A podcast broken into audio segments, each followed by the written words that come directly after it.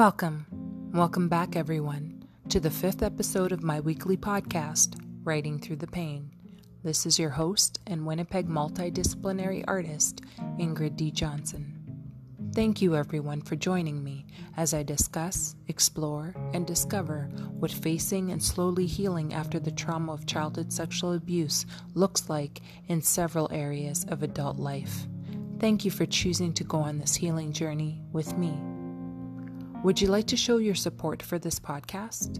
Then please subscribe, leave a tip in any amount, or become a monthly sponsor by contributing $5 or more a month through our PayPal link. Our PayPal link is paypal.com forward slash paypalme forward slash ITC sponsorship. In return, you will receive a quarterly newsletter starting on October 1st, 2020, a download code to my album Visions and Dreams, and 10% off all new In the Closet Productions products and services.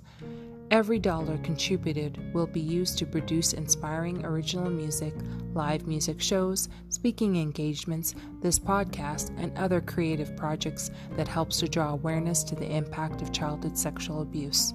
Thank you for your wonderful support. And now, part five of my story with a special interview with my friend and also retired child abuse therapist, Cathy.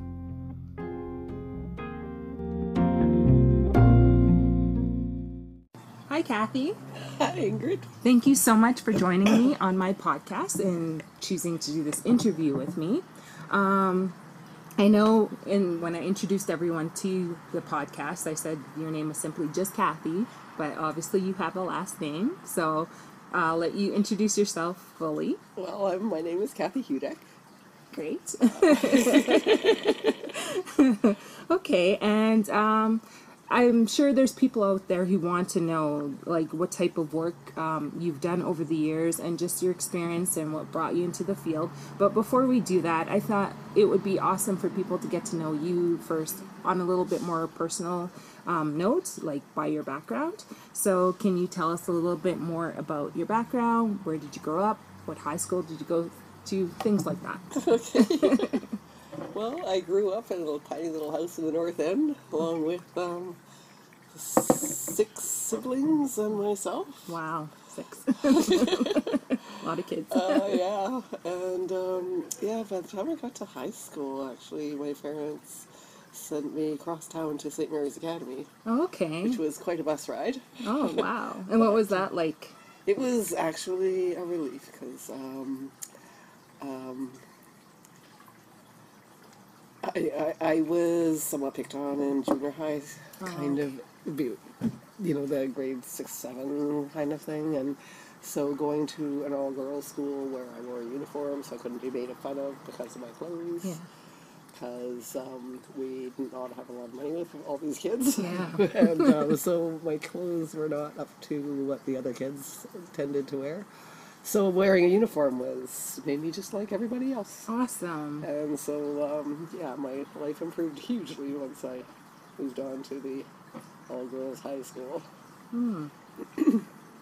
And um, when you were going through school, were there certain um, classes that you took in high school that kind of made you start thinking about like college or university and what you'd, well, like what type of um, things you'd like to do long term, like Well, as, the as an adult? experiences in high school that mostly moved me towards social work was the volunteer work that I put in. Okay. The course about that was most um, impactful, actually, I didn't take at St. Mary's Academy. I took at Kelvin because they didn't offer it at uh, at St. Mary's, and that was um, human geography. Oh, I've and never it's sort of of an introduction. it's an introduction. It's kind of like somewhat like anthropology. It's sort of looking at the cultures of the world Okay. and uh, the different peoples of the world, and um, uh, that the teacher in that class actually inspired me to travel. He Ah. attempted to try inspire the entire class to travel. He said, "If you are interested in culture and interested in knowing about people around the world, you need to go. You can't learn that from a book." He said, "You must go travel." He says, "It's you can travel cheaply." You can stay at youth hostels. Yeah. You can you can hitchhike. you can um, get a job on a fruit ferry. so Oh, wow. I I didn't know that about you. That it was a teacher inspired your travels. Yeah. I, obviously, you being your friend. Well, I had always wanted to travel. My dad used to talk about his travels during the war. Um, he didn't talk about any of the bad things of the war. He more just talked about the Oh, the beautiful places. he saw.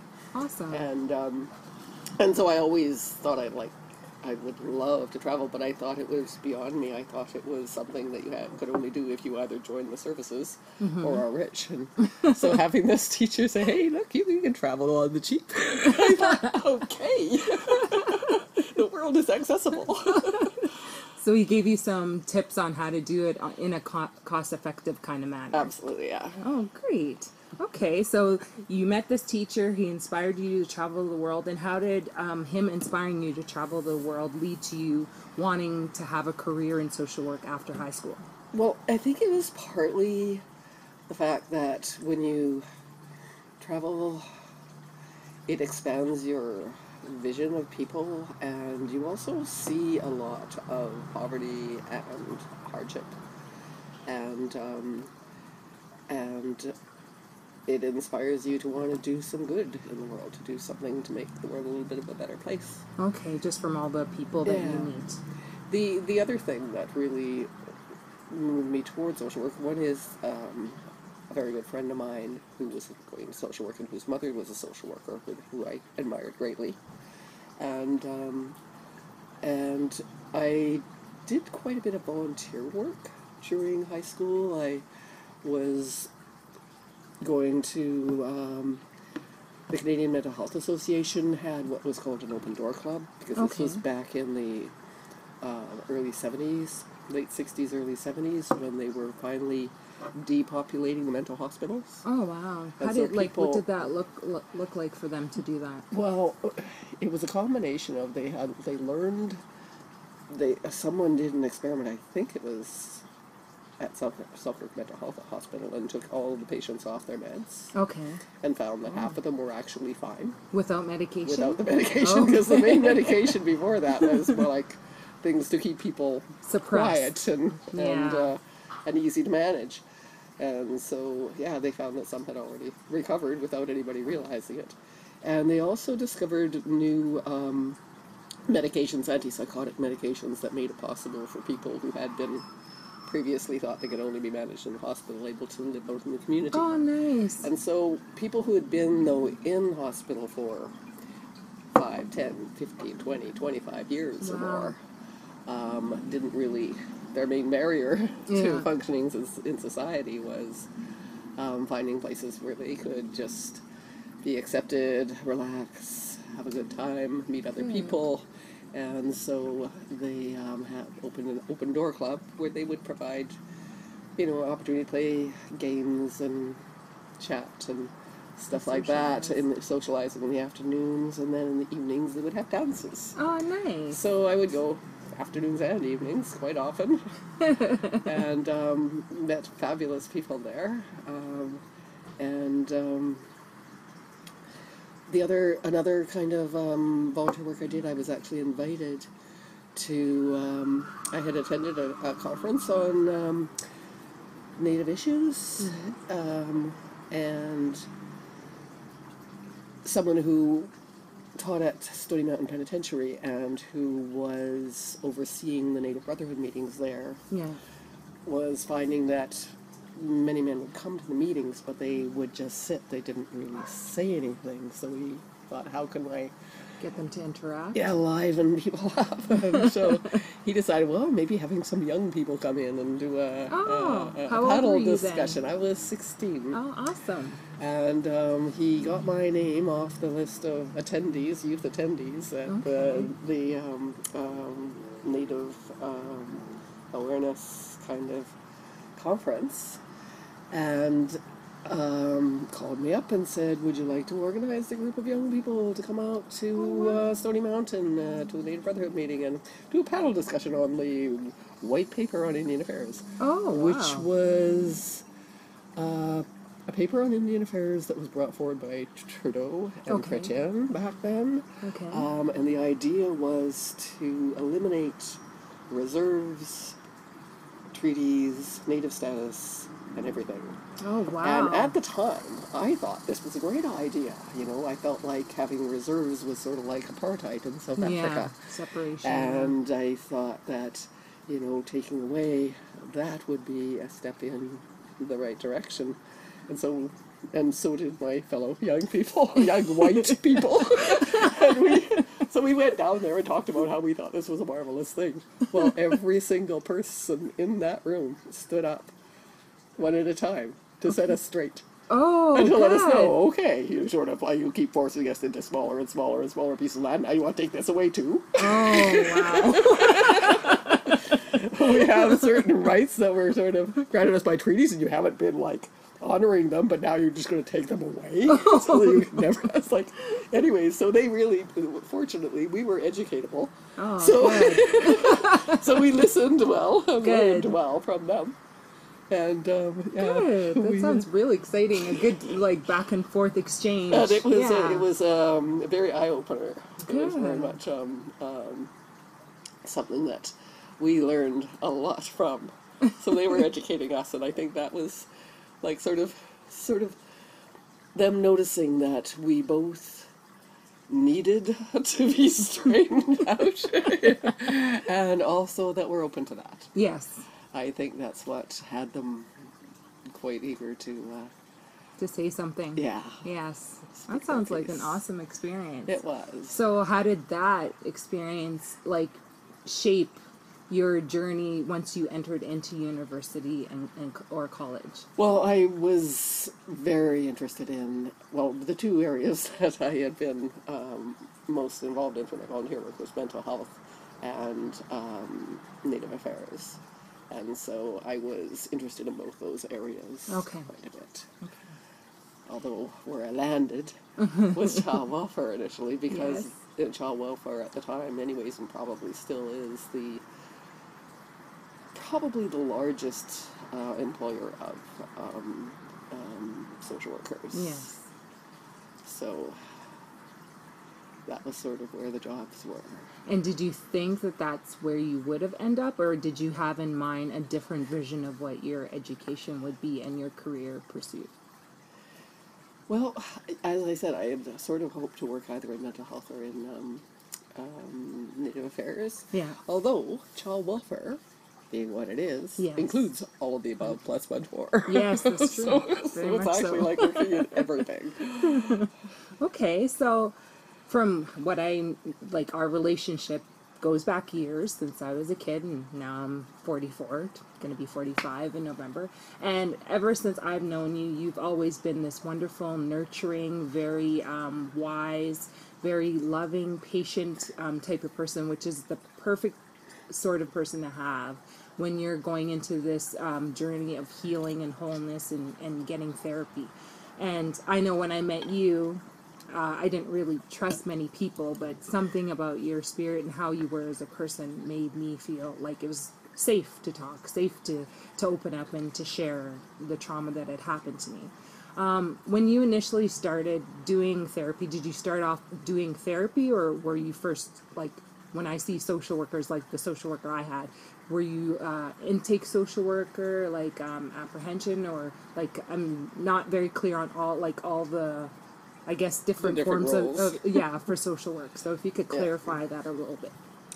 Well, when um, when I met you, Mm-hmm. I was actually um, I was a child abuse coordinator at the time. So that was someone who um, it was sort of an offshoot of the evolution of the child welfare system in Manitoba, Mm-hmm. um, which wasn't always enough.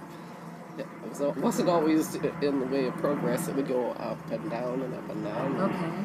But um, I had first, Sorry about the plane. It should be gone soon. yeah, it's we'll let it over go over pass pass over. It's almost out of here. Safe journey. okay, good. Good. Anyways, um, I know when I first worked in child welfare, it was as a line worker, um, and it was doing the child protection work. Okay. It was in a fairly enlightened agency that had um, basically divided the staff into workers that worked on preventative programs Okay. and workers who worked on the um, dealing with the when children were in need of protection immediately. Okay. And that was me. Okay. So I was a child protection worker. Awesome. And there was not a lot of. Well, I, I really didn't have the training or knowledge to be a therapist at that time. Okay. So this is I, something you um, acquired. That was, yeah, that was something. Social work doesn't teach you how to be a therapist. oh, I thought. They do have communication. Well, I don't Okay. know about now because I went when I initially went through social work. That was in the seventies. but um, yeah, at that time, you know, you had some communication skills programs. You learned about social issues. You learned about um, um, well, you learn that there that people could do social work in with individuals, with groups, or with communities. Okay. So it was more like um and you learn you took courses in psychology and sociology and those kind of things. Okay. Did those And courses help you? The psychology. They're all soci- they're all Okay. um, relevant and helpful and It's five o'clock. Ooh. Okay. Forgot my computer. part of learning. okay. Ignore that. yeah. But um um where I where I got training in therapy actually was when I uh, moved to Regina. Okay. and worked at Child Youth Services, which is a community mental health Facility. facility. Okay. Well, it's a uh, yeah community mental health um, uh, program, okay. and um, there we were given a lot of opportunity to learn a lot. Okay.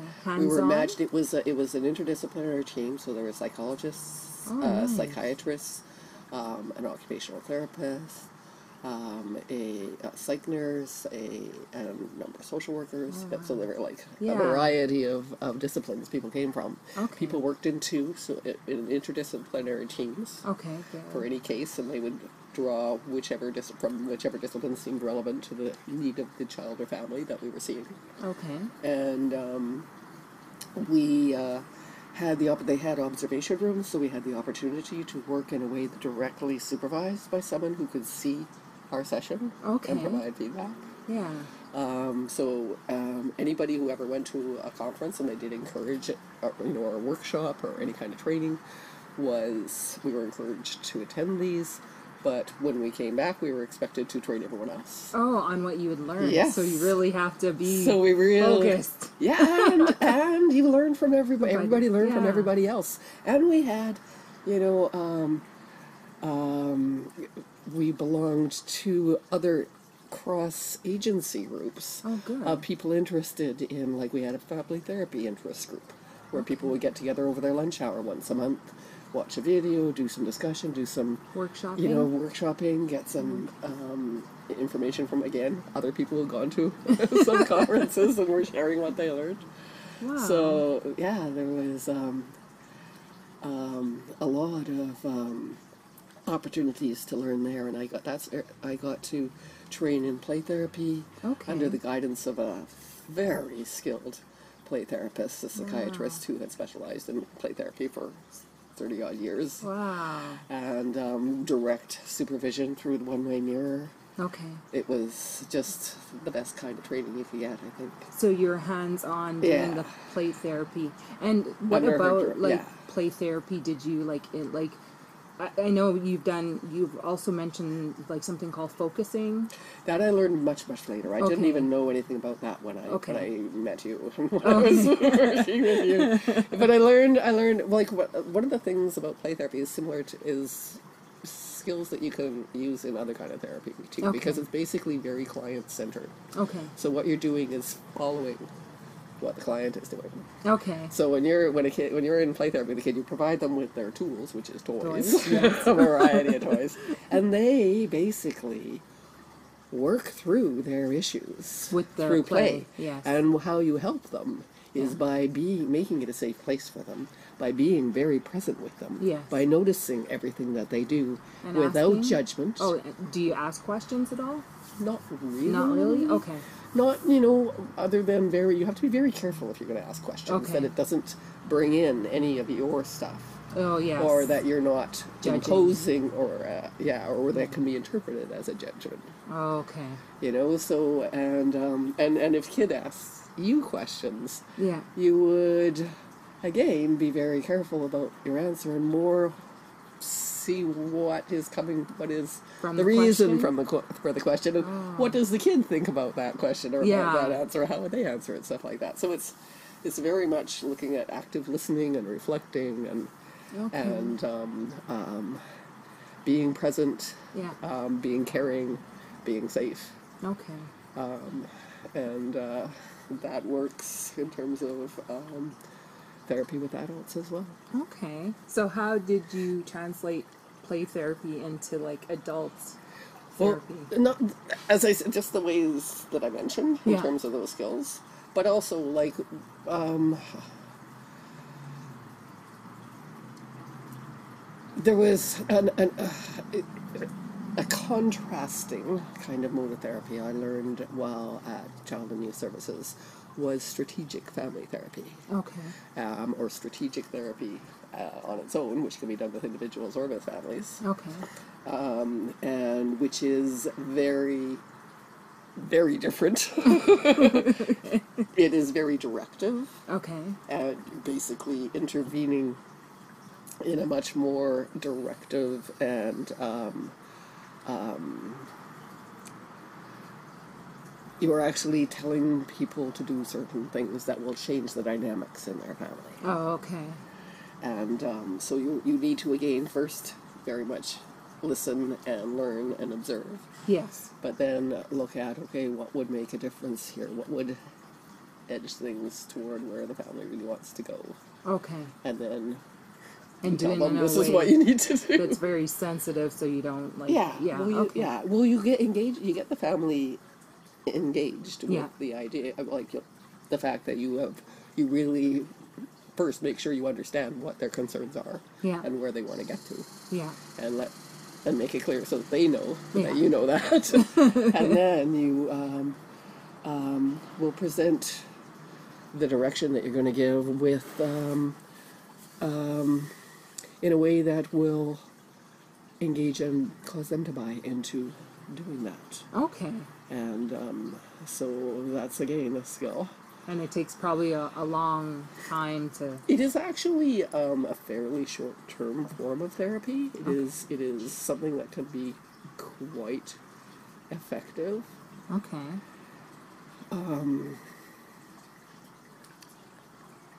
uh, on specific, and it's usually if there's a specific issue that it can it can change things so that So it's better. yeah, so things are are um, improved.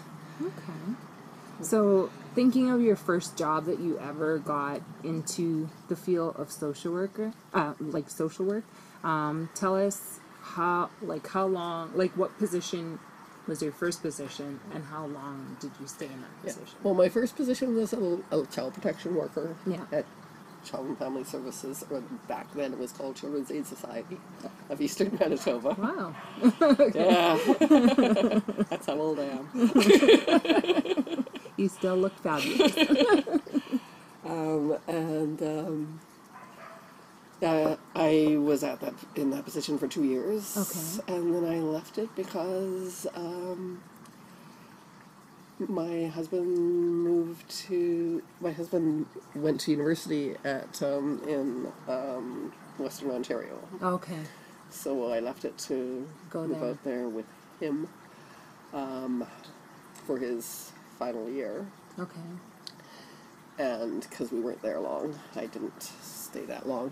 My next job in social work was back in Winnipeg. When we were back, moved back to Winnipeg, and I was working as a child abuse specialist. I was working again child protection, Yeah. but in the field of child abuse.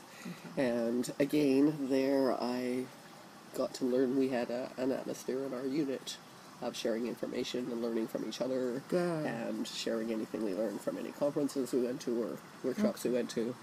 Um, and um, we also were part of a large interdisciplinary team of individuals from across the city, Okay. including people from health, mental health, um, justice, policing, Yeah. um, and uh, education, and all of us would get together to discuss individual cases uh, involving child abuse okay. and to look at what would be the best route to go in that particular case. Okay. So we had an interdisciplinary consultation consultation on pretty well every case of child abuse that we dealt with. Oh wow. And this is back when there was one child abuse unit dealing with all of the child abuse cases in Winnipeg. Oh okay. Were within the catchment area of our agency, which was everything except eastern, Okay. east of the river, east of the, of the Red River. Okay. And uh, what was the difference between that role that you were in and you're very like? Did you see it was like a totally different type of mindset that you had to have when your first position that you had when you started social work to this child abuse? Well, it was it was just a more specific um, focus, and also where there was more to draw from in terms of skill. I mean, when I was working for Children's Aid of Eastern, it was um, a very um, the agency was ahead of others in terms of having um, community consultation and doing prevention work Okay. which is I think just so important. And Yes. we the child welfare system has gone a little bit toward doing prevention, and then they then they draw back to Yeah. doing just protection, and then they, they go back and forth as like waves, okay. and depends on the government, and depends on you know what the whether the papers are upset because they're taking too many kids into care or whether they're upset because we're leaving kids in unsafe situations and so so the waves move back and forth Yeah. and that's become even more of an issue since um, um, child welfare began began um, only being provided by the government. So the, all the private agencies were disbanded. Oh, Government took over, Okay. and that makes it um, even more, I think, susceptible to the ups and downs of public opinion yeah. and to the changes of government. Yeah. So when it goes from conservative government to NDP, Then you definitely see a difference. Yes, difference in policies, different in even in laws. Yeah. And what their focus is. Yeah. Okay, tell us um, a time when you felt you really made a difference in your position or in a client's life that you had, um, like, and what that felt like for you in, in the type of position that you were in. Well, the fir- one the, one one thing that comes to mind that made me feel very effective and like I was doing something worthwhile was when I first started doing group work with young um, teenagers who had been sexually abused Okay.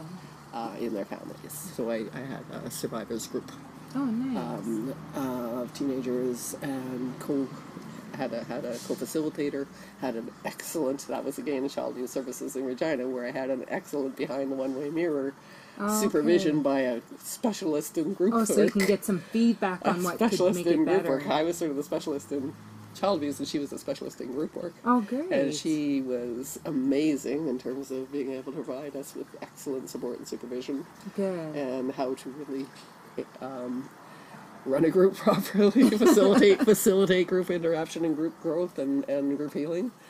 And uh, so that was making a difference in a whole lot of kids' lives. Okay. Um, uh, and that felt very, um, and you could see.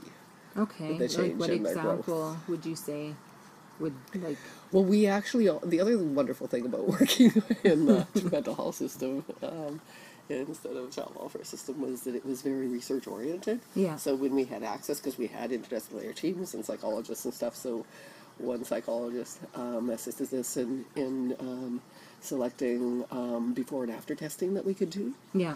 um, to be able to measure the growth of the and the, the healing of the um, kids in the group Okay. Wow. the youth, the young people in the group, So they, they objected to be calling kids. So I had to actually train myself out of that too. So young people or youths. Anyways, they um, but they there was real, you know, Oh, evidence of it. yeah, real research evidence of of um, of um, that this was of benefit to them. Good. There was an interesting thing that came out though, and one of the things like there was one piece of of the um, um, one of the one of the questionnaires that we gave to them that looked at people as being healthier if they if they have more of a a locus of control. That is they see themselves as responsible for what happened to them and what's going on in their life Yes. well when a child has been abused it is not healthy to feel Mm-hmm. Yeah. like they're responsible Yeah, for that true. because it's No. not the case and that's misplaced Yes. uh, responsibility and guilt Yes. and so while the kids, you know, they see the, the sort of questionnaire seemed to, the results of that seem to say, oh, well, you know, they went down in that. no, no, no, that was progress. Yes, it's good. Yes, because it's not your fault. So Yeah. no, you shouldn't. Exactly. And now, as someone that goes through sexual abuse, you always like have that thought, like you know, there was some, was there something I could have done, or is, is it because of me why this happened to me? So Yeah. yeah. and then you carry that around inside you for years, thinking that you're somehow Yeah. to blame, and then with that comes the shame. So yeah.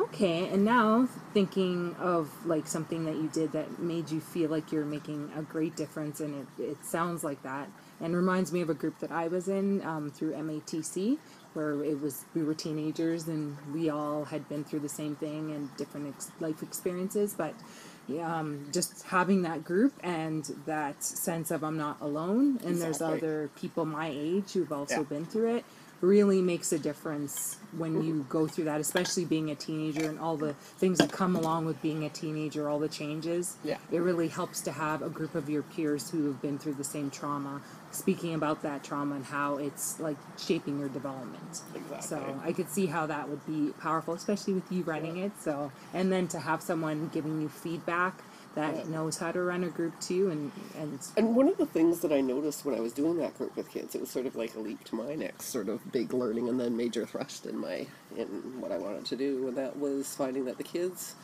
who did well, the kids who were healing, yes. um, were those kids who had some kind of positive relationship with their mothers. Oh, okay. Um, the kids who had been um, placed in care and distanced from their moms, or whose moms did not believe them, Yeah. or would not could not support them, Yeah. um, were had just such a harder time moving Yeah. ahead. And so I thought, well, maybe, and I had actually I attended some training myself too, where they were doing groups for moms Okay. of incest victims, and um, and I thought, well, that's a very good idea. yeah, that's amazing. And so I started doing group work with mothers of kids, and um, and continued doing that during um, a lot of my career in, when I was still in child Oh, welfare. Good. Um, because I figure I could actually help more kids that way and in a, in a deeper way, in a way. Because, um, um, yeah, having a mom, a supportive mom, was more important for a kid than any therapy could have them That's true. you know so And and and, the, the moms it, need therapy when they you know when you think of one of the things you can think of is like um, post-traumatic stress Yes. there's also secondary post-traumatic stress Yes. and um, which is um, having someone you care about deeply going through post-traumatic stress Yes. also it's traumatizing to find out that a person that you trusted. had loved and trusted ha- did you know um, abused your child Yeah. you know and that is something that is um, traumatizing to the mom Yeah. and so they need to get past their trauma they also need to be able to recognize like one of the there are myths about about child abuse that as that especially about sexual abuse Yeah. um, one of them was that, well, if there is um, a, a dad or another person in the family sexually abusing a child, well, the mom must know. Yeah. And that's just not the case. Yeah. You know, people who are predators of children are very good at keeping it a secret, at keeping being kids silent, people. at Yeah. intimidating kids to be silent. Um, or do, you know, they can use intimidation, they can use force, they can use um, um, the child's feeling for them. Yeah. They can use. you know, they they um, use the child's trust in them, and then they can also manipulate the child's trust and make the child feel responsible, and that you know, if it's the dad who is sexually abusing the kid, then just the fact of you know they can say what will happen and make it sound like this is going to be the worst thing. Yeah. They say if you tell, I'll go to jail. Yeah. Well, you'll- should. or you'll destroy the family. You'll destroy the family. Yeah. Your mom won't believe you. Yes. Um, You'll have to leave. yeah. You'll be taken away, and oftentimes these things may happen. Yeah. And um, But to a little kid, it's super scary. Oh, it's very scary, Yeah. and the other thing is, is that those those things don't have to happen. You Yeah. know, other than that, certainly it is important to make sure the child's protected, and that usually, you know, ideally involves removing the offender. Yeah. Rather than the child. Yeah. But how often, like, I mean, in my experience, I was the one that was removed from my home. It wasn't my stepdad who lived with us. I was taken out of my home. Yeah. And, you know, I never went back. And that was often the case. Yeah. But how often do they do it where they do remove the predator from from Well, the they- house? They did create um, um, a um, a new clause in the Child and Family Services Act, which was then I think called the Child Welfare Act, that did allow the perpetrator to be removed. Okay. But um, unless you had a mom who was immediately supportive and believing the kid, Yeah, people then- were reluctant to do that. Yes. And I think that that was unfortunate because when you remove the kid Yeah. and leave the perpetrator in, influencing the mom, Yes. then it's you're it's moving harder. further away from where you want to get to. Yes, it's true. You know, and it, while you want to be careful and avoid um, if a if a um, if a mom is is not able to show any kind of protective Yeah, kind true. of instinct. So if you can't accept that the mom may have doubts, Yeah. You know, and sort of allow the mom to have those doubts Yeah. and let her know, you know, um, it is hard to believe. Yeah, to for believe me, this goes Yeah. on in many families with the mom having no idea, believing that if it has happened, I would know, Yes. which is what everybody else seems to think, yeah. is as much um, a uh, barrier to a mom believing that it happened. Yeah, because the self blame then that would result from this was happening under my own roof. part of it is that I think part of it is to avoid the you know that's too awful for it to be Yeah. happening and then it would be my fault and part of it is well no if it happened I would know Yeah.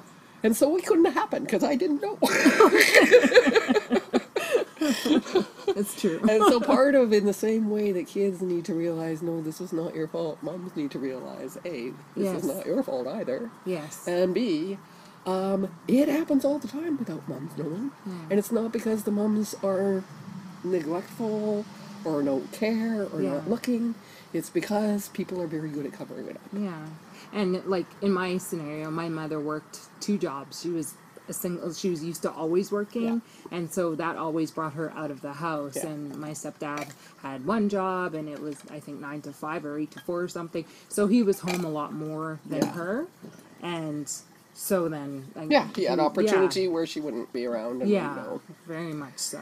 And then I think how much of it plays into if you had a parent, like some parents, I'm sure some of them could have been victims of sexual abuse too. So sometimes if you didn't deal with that trauma and then you have children, maybe that doesn't make you as I don't know, willing to kind it of it can acknowledge set up that. it can set up some other barriers. It can sometimes leave someone with being very a- afraid of it Yes. and almost seeing it even if it isn't there occasionally. yes. Yes. Um, to being feeling like, well, the kid isn't acting like I did when I this happened to me, so this can't be what happened to this kid. Yes, that's you know, so it can be, you know, an over-identification kind of thing. Yeah, a lot So there, it can set up barriers, and also it can it can um, um, it can be just a, such a sore spot, such a huge Yeah. scar if it Yeah. isn't dealt with. That it's like. Um, it, yeah, it can be just a no, no, no. Yeah, I want nothing to do with that. No, and no, that, no, that no.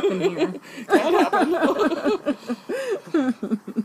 Or if it did, we don't talk about it and we just move on. And then there are there are actually um, kids who come from families where even it's even known to have happened through generations, and where the attitude is, well, this is just what happens. Yes. You just got to try and Deal live with it. through it and get past. You know, it's like, and it's almost seen as, you know, one of the unfortunate consequences of being female or being a kid. or a curse of some sort. yeah. Yeah. And and one of the things we want to not, you know, we've talked a lot, mostly about little girls being sexually abused by men, Mm-hmm. because that's a lot of the cases that happen. But there are a lot of little boys sexually abused by men Yes. or women, Or and vice there are little versa. girls that happen by, that are sexually abused by women. Women are Yeah. not um, immune to being Yes. predators, unfortunately Yes. um, while they're outnumbered by the men who are predators. I think because we socialize men to be the aggressors, yes. um, and um,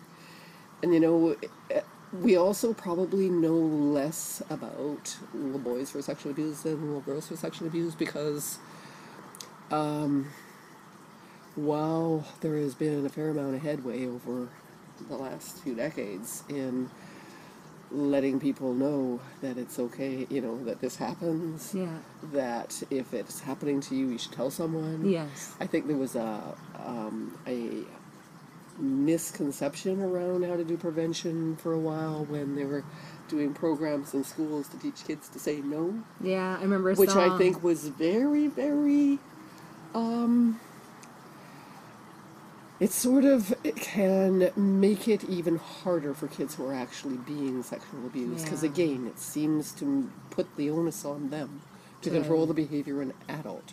And I remember that really came home to me when I had um, um, uh, a mom who was just a wonderful and protective mom um, who um, brought in her kids when I was in Child Needs Services in Regina, and she brought in her two little girls um, for some help around the fact that they'd been sexually abused by an elder that she had Trusted. brought it into brought into her home and trusted. Oh. And these little girls, she noticed there was changes in their behavior and that, and she ended up doing a speak out grass ceremony with them, saying, "Well, this is you know, the importance of just speaking the truth, Yeah. and no matter what, and all of that." And she got them then to talk about what was bothering them, and they said that they they told about being sexually abused by this elder, and she said, "Oh, honey, I." I'm so sorry that happened to you. Yeah. Um, oh, I don't understand why you couldn't tell me. And they said, well, we were waiting until we could say no. Because they were teaching at school. First say no, No. and then go tell someone. Oh my goodness, no. These were three and four year old little girls. little And they're supposed to try and say no, No, to an elder who is and like I, highly I get what you're saying because uh, some people do put a lot of weight on. Well, did you, you didn't say no? Like, um, I remember in my adulthood, I had gone through a sexual assault, and I remember talking to um, like an attorney or. Um, and it was a female attorney, and I told her what had happened and how I was asleep when it started, kind of. And then she's like, "Well, did you say no?" And when that had happened, it triggered all the other trauma that I'd been through, so my body was frozen. And trying to explain to her, well, no, I didn't say no, but I thought my rock hard frozen body, you know, would be, you know, in my Yeah. face. but I just remember her saying, Did you say no? And how that became so important that, well, you know, then how is that person supposed to. Well, that leaves you feeling, that sort of Yeah. plays into you feeling responsible. Oh, I did. I did. you I know mean, and and that is not fair you know it is we, we we don't you know it's like if you want to really help kids being able to be assertive um what you should do is have you, you gear it toward the parent and i used to do sessions with parents before they had the prevention programs in the schools Yeah. And I used to also advise people doing the prevention programs to say, you know, it's like you have a right to say no, but Yes. sometimes that's hard. Yeah. You, you're not, you're not expected to try and handle this by yourself. Yes. Get some help. Yeah. Come and tell. You know, sometimes you need an adult to tell them no. Yeah. you know, and sometimes, Yeah. sometimes, sometimes you say no and they don't stop. Yeah. And sometimes you can't say no. Yeah. You're that's too scared to say no. Yeah. Or you're you just It's just you don't know how to say know. no to an adult who's the boss of you. Yes, that's true. You know, Very much. so so how you can help your kids be um, assertive enough to be able to say no if someone is trying to touch them um, is you let them say no to you. Yeah. You know that you don't go say go kiss grandma or go kiss auntie. You you can say Are and train your auntie, the aunties and grandmas and grandpas to say, "Can I have a hug?" Yes. rather than "Give me a hug." That's true. and if the kid says no, say, To respect "Oh, how about a handshake?" You know, to respect the kid's boundaries, to Yes. Eh, let the kid.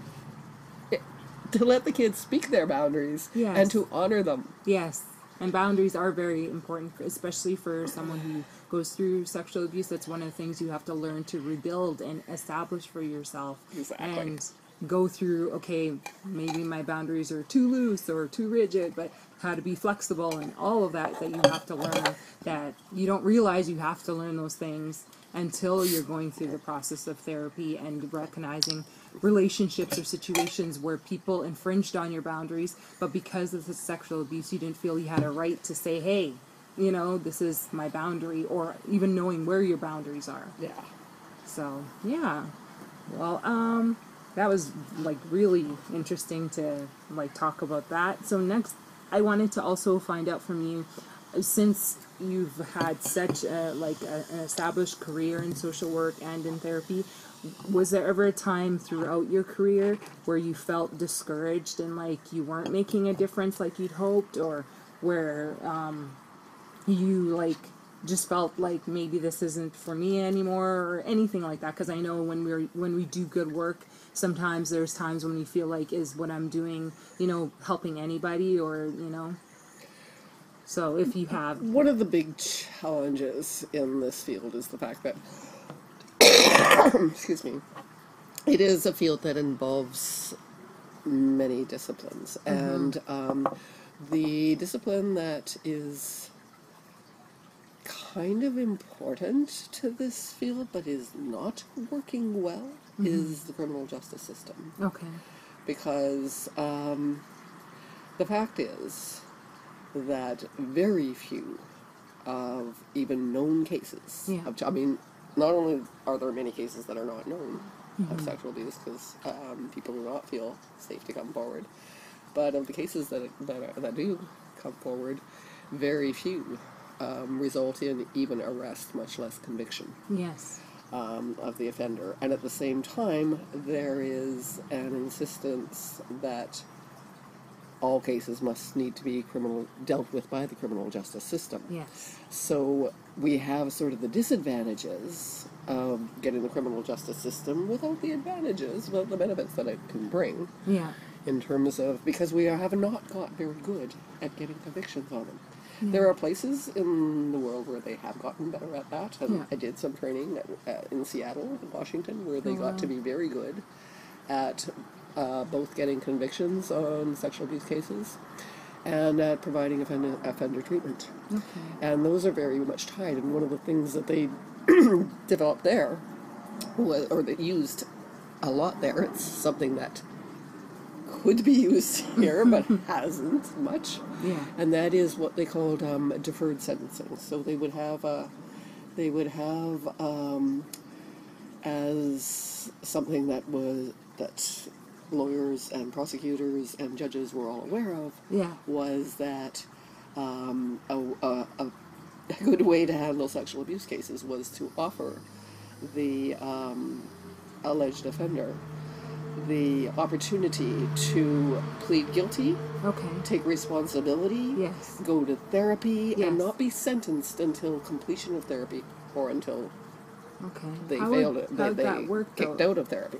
okay And that way, if a person is going through care therapy, keeping all to all of the um, restraints that are on them in order to prevent them from being able to um, continue to abuse kids, and that includes things like never being alone with kids. yes Um, and, Would they go and not keeping it a secret, not letting people know, not not would they go the on fact. a registry then if they choose to do that or You no? know, a registry isn't the important thing. Okay. Pe- reg- people, uh, uh, the child abuse registry is something that I kind of see as a um, a way of making people feel safe without actually making them safer. Safe. Oh, okay. It is it is a way of saying, okay, now we have this this um, list so that now um, schools won't hire people who Who have you know done we that. know. Okay, but at the same time, who lands up on this registry? Those who admit, Yes. those few who get convicted. Yes. Most of the most dangerous offenders would never get on the registry because they have a right to appeal getting on it. Really? Oh yeah, I, I thought if you were convicted, automatically. You Not if you're had it. convicted, but that's a small percentage. A s- okay, a s- okay, small percentage of. And what do you think is the obstacle um, that keeps more people from being convicted? Because I know, my, I know, my stepfather was convicted. He served six months, which to me seems like nothing, really, when you think of the um, impact it has on your overall life. as- Yeah, the seriousness of the crime. He, So he basically, you know, raping a child many, many times. yes, Gets six months. yes, which is That seems, and, and, and I don't think people realize that. I think people figure that if someone was convicted of raping a small child Yes. on multiple occasions, Yes. they would go to jail for life. yeah. Not that that's what I figure should happen. yeah. but you think it'd be more severe. But when you when you have a deferred sentencing program, then what you have is incentive for an offender to actually do the therapy, okay. and um, you need it to be incentivized because therapy for a sex offender is not fun. Yeah. It it involves facing what they've done, Done. Yes. and face taking on the shame of that and Yes. taking on responsibility for the harm they caused. Yeah. and looking at that. Yeah. And that is not. No, it's not That is easy. not not easy, especially for those who are most treatable, Yeah. um, because those are people who still have a conscience Yes. and who have been managing to carry on this behavior by fooling themselves. That what they're Either doing what they're doing is okay, or else completely compartmentalizing it so they don't think about it except when they're doing it. Yes. You know, um, so there's all sorts of Things you know like defenses that. people develop to allow them to carry out this behavior, and you got to break those down. See, that leads into my question about do you think that somebody who has done things like that is that someone that could be rehabilitated? Many can, not all. Okay. If someone, um, there, you know, if someone is um, a true sociopath that has no conscience, Yes, I know. then then um, well, you can certainly get more in control of their behavior, get them more in Yes. control of behavior due to um, if you have a criminal justice system that's actually working, Yes. and they know that if they don't, you know, Comply. keep comply with all of the um, constraints, which mean not keeping it a secret, you know, um, not being around kids alone, Yeah. etc., then you're at least controlling their behavior. Yeah. Way better than sending them to jail for six months and then having them come out with no restrictions that keep them from continuing to abuse kids. That's true. You know, add a little more trauma to their life, which because you know Yeah, people then- who are sexually abused kids generally are, are, are, are people who've been traumatized themselves in some way. Yeah. You know, they're not healthy individuals. Yeah. And they haven't ever gotten the help they needed in order not to pass that on. Yeah. Yeah. Well, let's see. Okay, well, uh, I had quite a few more questions to go ahead with, but I thought I think this might take a part two. Maybe we do need to do Yes. a two-parter. Yes, I think so because I mean, you've provided so much good information and um, really like even thinking about my own experience, things that I went through, and then the way you're describing it from your standpoint, it, it like I think it's something definitely you know the audience would like to know more about. So we're just gonna choose to continue into episode six and learn more about uh, your journey as a social worker and um, what that was like for you. And uh, so I guess we'll have to stay tuned for part two of this Okay. interview. So thank you so much, Cathy, All and right, look to forward to this. part two.